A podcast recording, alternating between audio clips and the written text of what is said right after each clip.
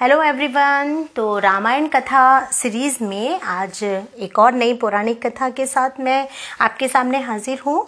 तो आज की जो कथा है, वो इस प्रकार है कि भगवान ब्रह्मा को खुश करने के लिए राक्षस राज रावण ने कई वर्षों तक बहुत कठिन तप किया। और एक दिन ब्रह्मदेव को मनाने के लिए उन्होंने अपना सिर ही काट दिया। जब उन रावण ने अपना शीश काटकर यज्ञ में डाला तो उसका शीश अपने आप उसके शरीर से जुड़ गया। रावण ने कई बार अपना सिर काटने का प्रयास किया और उसे अग्नि में चढ़ाया, लेकिन हर बार यही प्रक्रिया दोहराई जाती है कि वो शीश दोबारा आकर वापस उसके धड़ पर आ जाता। राक्षस राज रावण भी बहुत हटी था। वह अपना सिर तब तक काटता रहा जब तक ब्रह्मदेव उसके सामने प्रकट नहीं हो गए।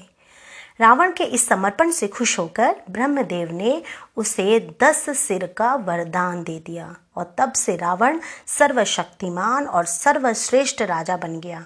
कहा जाता है कि प्रखंड पंडित और महान ज्ञानी रावण के दस सिरों में से जो उसके छह सिर थे, वो शास्त्रों और चार वेदों के प्रतीक हैं।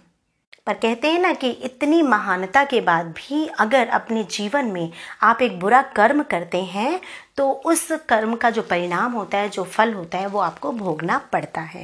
यानी कि रावण इतना ज्ञानी पंडित होने के बाद भी उसने पर स्त्री पर कुदृष्टि डाली और ये आप सभी जानते हैं कि सीता जी का उन्होंने अपहरण किया, जो कि सृष्टि की आदि देवी मानी जाती हैं।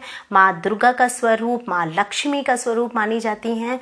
तो उसी का परिणाम उन्हें भुगतना पड़ा, जिससे कि भगवान श्री राम के साथ उन्होंने युद्ध किया और अपने उस अहंकार के कारण उन्हें उसमें हारना भी पड़ा और भगवान श्री राम के द्वारा उनका वध किया गया।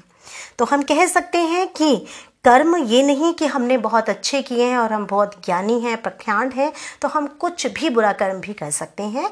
हमें अपने आप को हमेशा सदकर्मों के तरफ़ ही बढ़ाए रखना चाहिए, कोशिश करनी चाहिए कि हम कभी भी कोई कुप्रवृत्ति ना अपनाएँ।